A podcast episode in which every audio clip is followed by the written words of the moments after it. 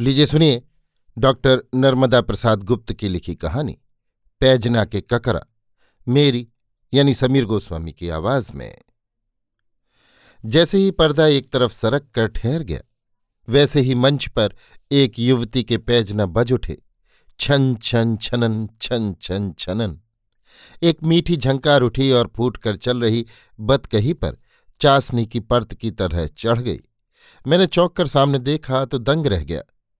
वैसे कोई खास बात न थी, लेकिन वैसे ही ककरेजी धोती और वैसा ही लमछारा घूंघट।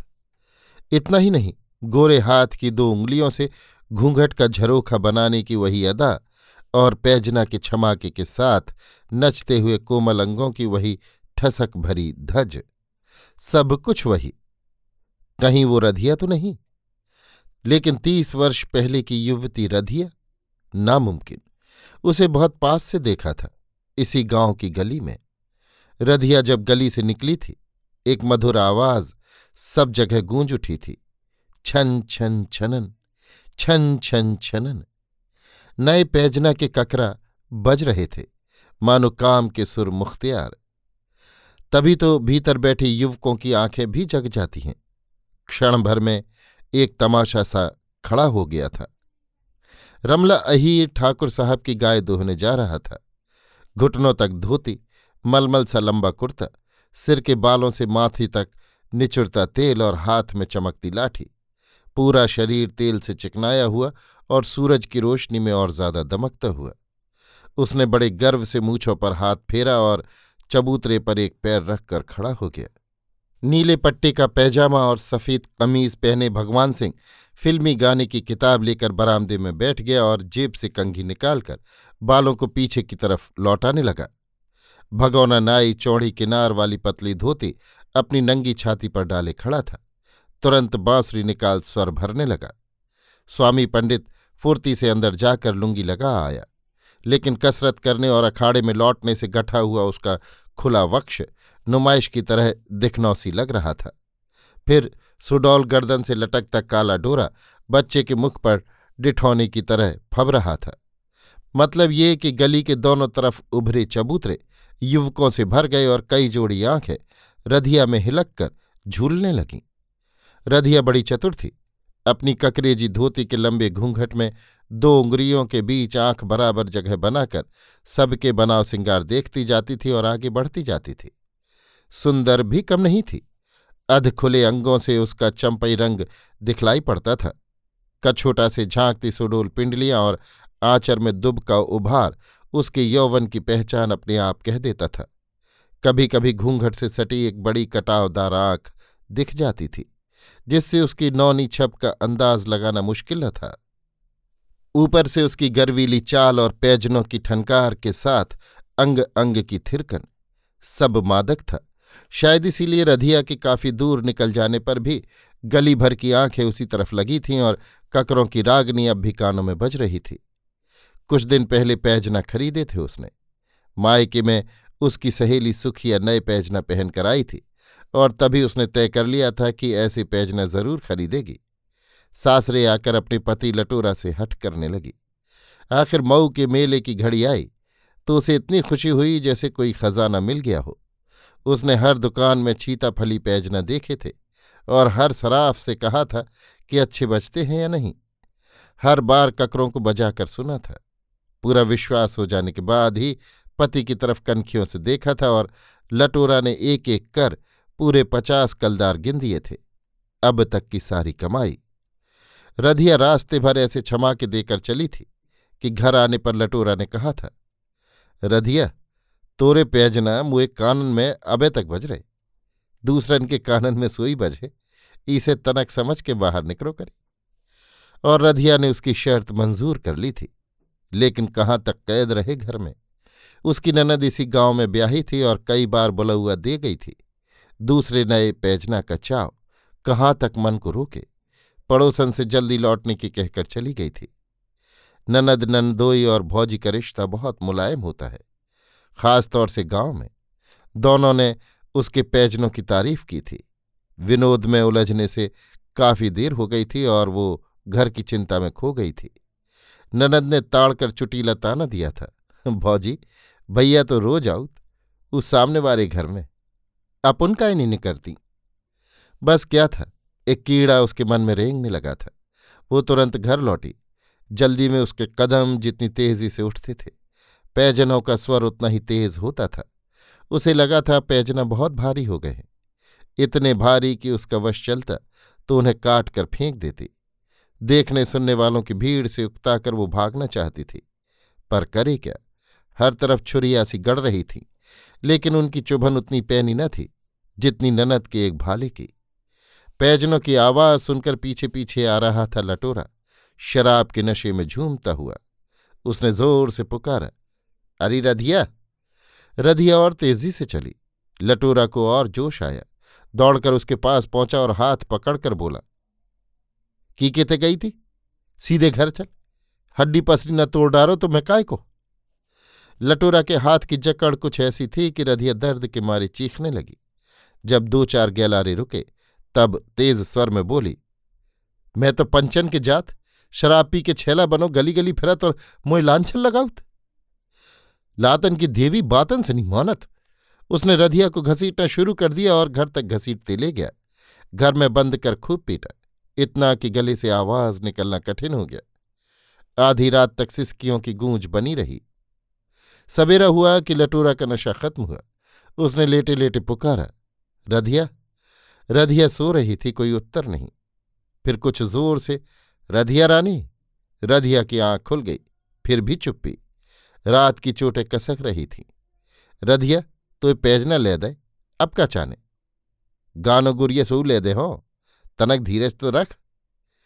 गहनी की चर्चा सुन नारी चुप कैसे रहे? तो नक्कर बोली, ते रोज ही पीटत ऐसे घर में कोरे है? लटोरा उठकर उसकी चारपाई के पास खड़ा हो गया। हाथ पैर दबाकर चापलूसी करता बोला, तैं का इतनो नीच समझत लटोरा खा? काल तो इसे गुस्सा आई कि मैं थको हारो आओ और तैं तारो लगा के कड़ गई। तोरी सूरत देखे से मन जोड़ा जात, तन हल्को हो जात, पे तय दूर दूर रात। नंदोई के सामने ऊपरी के रोज ही जात और इते मोह देखी बतात। मस्खरी खाते सही मान गई। तोरी सो, जो मोरी निगाह कहूँ, दूसरी जगह परत हुए तो फिर मोए का इमारत गैर होसी में। ऐसो नशा कर हो तो कैसे बने? कौन दिना कुआ तला में गिर के मर जे हो?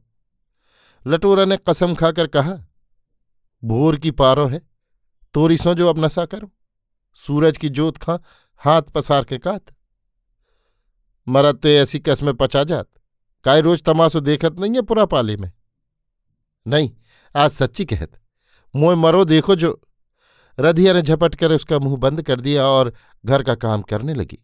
उसकी नस नस में कसकन थी, पर उसकी परवाह न कर वो आगे की बात सोचने में लीन थी। आखिर वो उसका पति है। एक बार मार भी डाले तो क्या? गंगिया तो रोज पिटती है, पर उसका पति पूरा कसाई है। कभी मीठे मुँह बात नहीं करता। भगवान किसी को ना मिले ऐसा। यदि उसे मिलता तो कब की डूब मरती। उसका तो लाख गुना अच्छा है। कितनी जल्दी अपनी गलती मान गया। देवता है देवता। लटोरा काम पर चला गया। ठाकुर रामपाल सिंह के खलिहान पर। उसे सब कुछ करना पड़ता था। हल चलाने से लेकर फ़सल घर लाने तक छोटे बड़े सब काम। घर की बेगार अलग। ठकुरानी की बातें भी सुनना पड़ती और कुंवर की सेवा भी।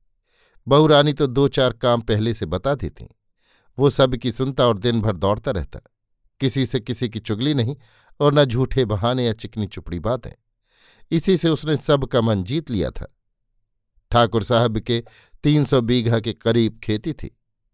कई जोड़ी हल बैल कई पक्के कुएँ देखरेख को करता कामदार और सेवा को चौबीस, पच्चीस नौकर चाकर गाँव में अच्छा दबदबा था उनका। सब अफसर और नेता उन्हीं के पास आते जाते। जिस पर निहाल हो जाते, उसकी सोलह चित्त लेकिन जिस पर आँख चढ़ जाती, उसका रहना तक दूभर हो जाता। लटोरा पहुँचा कि गढ़ी से ठाकुर साहब का बुलौआ आया। वो उल्टे पाँव चल पड़ा। हवेली के दरवाजे पर दरबार ने आगाह किया कि कुंवर साहब की मर्ज़ी है। वो उनकी रहस की तरफ़ बढ़ गया। कमरे में जाकर जोहार की और कहा, हुक्म हुए। कुंवर ने तकिया एक तरफ़ खिसकाकर कहा, लटोरा, ते अपनी बहू खां ठीक से नहीं राखत? कछु तंगी है का? लटोरा फर्श की तरफ़ आँखें गड़ाया बोला, नहीं जू, महाराज की कृपा से सब नेक है। कल तनक होश में नहा तो जू, अब गलती न हु है। वो सोचने लगा कि कुंवर भी भेदिया रखने लगे। अभी तक तो ठाकुर साहब के जिम्मे सब कामकाज था। फिर अब कुंवर संभालने लगे क्या? शायद किसी ने कुंवर को खबर दी हो। भगवान जाने क्या बात है। उसकी उलझन समझकर कुंवर ने कहा, कौन खास बात नहीं है लटूरा। जो तो घर गिरस्ती को मामलो आए, हमें क्या करने? हम तो तुमसे बहुत खुश हैं। तुमने सब काम काज संभाल लो। जा, जो बोतल ले जा। जा देसी में हल्की होत नशा नहीं होत। अंग्रेज़ी शराब की एक बोतल नीचे रखी थी। उसे देखकर लटूरा डरते डरते बोला मालिक, मैं अपन की बरोबरी नहीं कर सकत। लटोरा खुशी में आए बक्सी ते घबरात काय है? ले जा। हुजूर, मैं तो कसम खा चुको के। कसम खा के बड़ी अच्छी लगत। ई को मज़ा ऐसा ही है। लटोरा इनकार न कर सका। कैसे करता? साहब के सामने हठ करना मुश्किल था। कोई बात तक न करता था। लटोरा की हिम्मत थी कि इतना कह गया। उसने बोतल उठाई, गमछे में बांधी और जुहार कर चला गया और खूब शराब पी। रात भर रधिया को पीटा। हर बार ठाकुर साहब बोतल देते थे और हर रात लटोरा मदमस्त हो रधिया को पीटता था। एक रात रधिया न सह सकी और चुपके से भाग गई या किसी कुआँ ताल में डूब गई या फिर कुंवर साहब ने दो चार आदमी लगाकर भगवा दिया। इसके सिवा और क्या बचा कहने को? हर शराबी और उसकी घरवाली की कहानी यहीं खत्म होती है। ठीक है ना? मैंने कथाकार को बेरुखी से देखकर कहा था। तेईस साल पहले इसी गाँव में मैं शराबबंदी के लिए आया था। घर घर जाकर सबको समझाना, शराब की दुकानों के सामने धरना देना और शराबियों की समस्याएँ हल करना मेरा काम था। उस दिन कई घरों में होकर गाँव की चौपाल पर बैठा था कि भगुआ आया और रधिया की कथा सुनाने लगा। मैंने ऐसी कहानियाँ सैकड़ों बार सुनी थी। उनमें से कई सही भी होती थी और उन पर मैं विश्वास भी करता था। यहाँ तक कि उन्हीं के उदाहरण देकर दूसरों को समझाता था। कहीं कहीं अपनी आँखों से ऐसी कुछ घटनाएँ देखी भी थीं। रधिया को उस गली में जाते और लटोरा को पीछा करते मैं देख ही चुका था। इसलिए भगुआ की कहानी ध्यान से सुन रहा था। जब पुरानी कहानी की तरह उसका अंत भी बिल्कुल जाना पहचाना लगा, तब मैं जाने को उठ खड़ा हुआ। मेरी उपेक्षा के बावजूद भगुआ ने मेरा पीछा नहीं छोड़ा। खड़ा होकर कहने लगा, बाबूजी, अपन अचरज कर हो कि लटूरा ने शराब नहीं पी। वो कुंवर से बोतल लाऊ था तो और जैसी की तैसी रख के अपनो काम काज करा था तो रधिया से कातो के कुंवर जू की जब भेंट ना मंजूर कैसे कर सकत। इसे बोतल लाने पड़त और रधिया की कसम खा के पी कैसे सकत, इसे बोतल बैसी पड़ी रात। बाबूजी, जो बात सोलही आने सच्ची आए, गाँव भर जानत। मोरी बात पे भरोसो न होए तो बोतलन को ढेर देख लो जाबे। भगुआ की कहानी अब दिलचस्प लग रही थी। ये पहला मौका था कि एक शराबी ने अपनी पत्नी की कसम को निभाया था, और बोतलों के ढेर के बीच में रहते हुए भी शराब की एक बूंद तक न छुई थी। मेरी उत्सुकता अपनी सीमा पार कर गई थी। मैंने भगुआ से पूछा, फिर क्या हुआ? मैं चल पड़ा था ठाकुर साहब से मुलाकात करने। उनकी गढ़ी पास ही थी। साथ में था भगुआ। बाकी कहानी पूरी करने के इंतज़ार में गढ़ी के फाटक से कुछ कदम पर रुक गया। भगुआ कुछ कहने को था, पर एक आदमी को पास रुकते देख कर ठहर गया। ऐसा कौन आदमी है जो भगुआ की कहानी से संबंध रखता है? मैंने उसे पैनी निगाहों से देखा, जैसे एक मनोवैज्ञानिक का परीक्षक अपने पात्र को।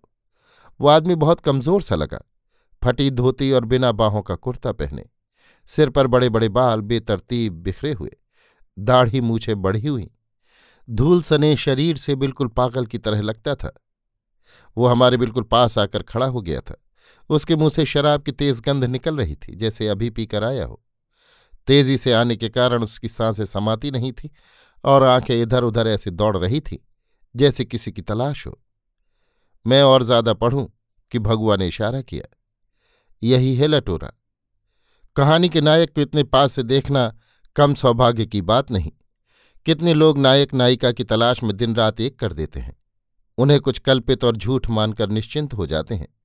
किंतु मेरे सामने साक्षात लटोरा खड़ा था और भगुआ उसका गवाह था। मैंने भगुआ से सवाल किया, उसकी ये दशा कैसे हुई? कुछ न पूछो बाबूजी। भगुआ की आह निकल पड़ी। भगुआ की इस बेरुखी पर मुझे गुस्सा आ रहा था। लगता था कि उसे लटोरा के सामने खड़ा करूँ और बतला दूँ कि वो झूठा है। कहता था कि शराब नहीं पीता। लटोरा के सामने क्यों नहीं बतलाता सब? क्यों उससे डरता है? फिर झूठी कहानी गढ़ने से क्या फ़ायदा? मैं कुछ कहने को हुआ कि उसी समय पैजनों की झनकार उठी। छन छन छन, छनन, छन छन, छनन। अचानक एक मौका हाथ लगा। लटोरा की प्रतिक्रिया जानने का। मैंने गौर से उसकी मुख मुद्रा को पढ़ा। पहले तो वो चौकन्ना हुआ। उसके कान खड़े हो गए और बदन में एक अजीब सी स्फूर्ति आ गई। आँखें कुछ ऐसी खिल गईं जैसे कमल की पंखुरियाँ। बाद में एकदम दौड़ा और फाटक से निकलती स्त्री का हाथ पकड़ लिया। एक चीख और बचाव की गूंज, फिर एक लाठी का प्रहार। तीनों एक साथ। लटोरा ज़मीन पर गिर पड़ा। उसके सिर से खून की धाराएँ निकल पड़ी थी। मैंने सोचा कि मैं लटोरा की देखभाल करूँ, पर भगुआ ने टोक दिया, ठाकुर की बहू मसला टेढ़ा था, उठे कदम ठहर गए। भगुआ ने धीरे से कहा, बाबूजी, लटोरा ठाकुर की बहू को हाथ एक दपे पहले ही पकड़ चुको। गाँव भरे में जे चर्चा है कि कुंवर जू ने रधिया खो रख लो के दूर भगवा दो। जेई को बदला लेन, लटोरा आऊ थे लटोरा चाय जा हो ठाकुर की बहू निकरी के उतई पहुँच जात। पे कछु लोग जो सोई कात के इमे ठाकुर को हाथ नहीं है। मैं कुछ देर तक सोचता रहा, फिर भगुआ से पूछने लगा, भगुआ, क्या ऐसी पैजना गाँव में और किसी स्त्री के पास है? क्या रधिया के बाद और कोई पहनकर निकली? नहीं बाबूजी, कहीं से पैजना मिल सकते हैं। नहीं बाबूजी, तब तक दो चार लठैत और आ चुके थे। पास पड़ोस और गैल के लोग एक क्षण रुकते और दूसरे क्षण खिसक जाते, शायद ठाकुर साहब के डर से, पूछने की हिम्मत कैसे पड़ती? सिर्फ़ उनकी आँखें सवालिया चिन्ह बनाकर छोड़ दी जाती। एकाएक ठाकुर साहब का भारी स्वर गूंज उठा। कारे बदलवा? मालिक डोरा चल रहा उत्तर मिला। मैं मौत के मुख में पड़े एक लाचार आदमी को सहानुभूति देने के आवेश में फिर बढ़ा, लेकिन भगवा ने अपनी जिद में मुझे रोक लिया। मैं चाहता था कि कोई फिर पैजना बजा दे, फिर एक झनकार गूंज उठे। छन छन, छनन। छन छन, छनन। आज तक वो गमक कानों में बसी है, एक करुण मिठास लिए। वो रधिया, ठाकुर की बहू और लोकनाट्य की ये नायिका, तीनों में गजब की अनुरूपता। सोचते सोचते मैं उलझन में था कि उत्सव खत्म हो गया। मंच पर मंत्री जी पुरस्कार दे रहे थे। प्रथम आई थी रुक्मणी सिंह, वही पैजना वाली युवती। फिर कुंवर साहब की हवेली में भोज था। नई तरह का सारा प्रबंध। वेज नॉन वेज तरह तरह के पेय और कहाँ तक बखान करूँ? मुझे कोई दिलचस्पी नहीं। लाचारी थी मंत्री जी के साथ आने की। इस पिछड़े गाँव की नई विकास योजना को अंतिम रूप देने, आखिर विभाग के संचालन का बोझ था मेरे सिर पर। फिर जाने पहचाने गाँव को सामने पाकर मन में एक अजनबी ललक जग पड़ती है और उसका लोभ अंदर नहीं समाता। आँखें गोपियों की तरह इधर उधर पुरानी जगहों को ढूंढती हैं। पर ना तो उनका कृष्ण मिलता है और न कोई नया सहारा। मुझे ये देखकर ताज्जुब नहीं हुआ कि गाँव में सिवाय कुछ नए भवनों के और कुछ नहीं था। मंत्री जी ठहाका मारकर कह रहे थे, कुंवर साहब कैसे कह सकते हैं आप कि कोई बदलाव नहीं आया? आपका ये सारा सरंजाम ही खुद बता रहा है। पैजनों की सी ठसक भरी झनकार, मेरी आँखें बरबस ही उस तरफ़ उठीं। अब वो मेरे करीब थी। आखिर मैंने पूछ ही लिया, तुम्हारे वे पैजना क्या तुम्हारी माँ के थे? हाँ सर। पर आपका क्या मतलब है, सर? उसने मुझसे ही प्रश्न कर दिया था और मैं उसका उत्तर खोजने में लीन हो गया था। अभी आप सुन रहे थे डॉक्टर नर्मदा प्रसाद गुप्त की लिखी कहानी, पैजना के ककरा, मेरी यानी समीर गोस्वामी की आवाज़ में।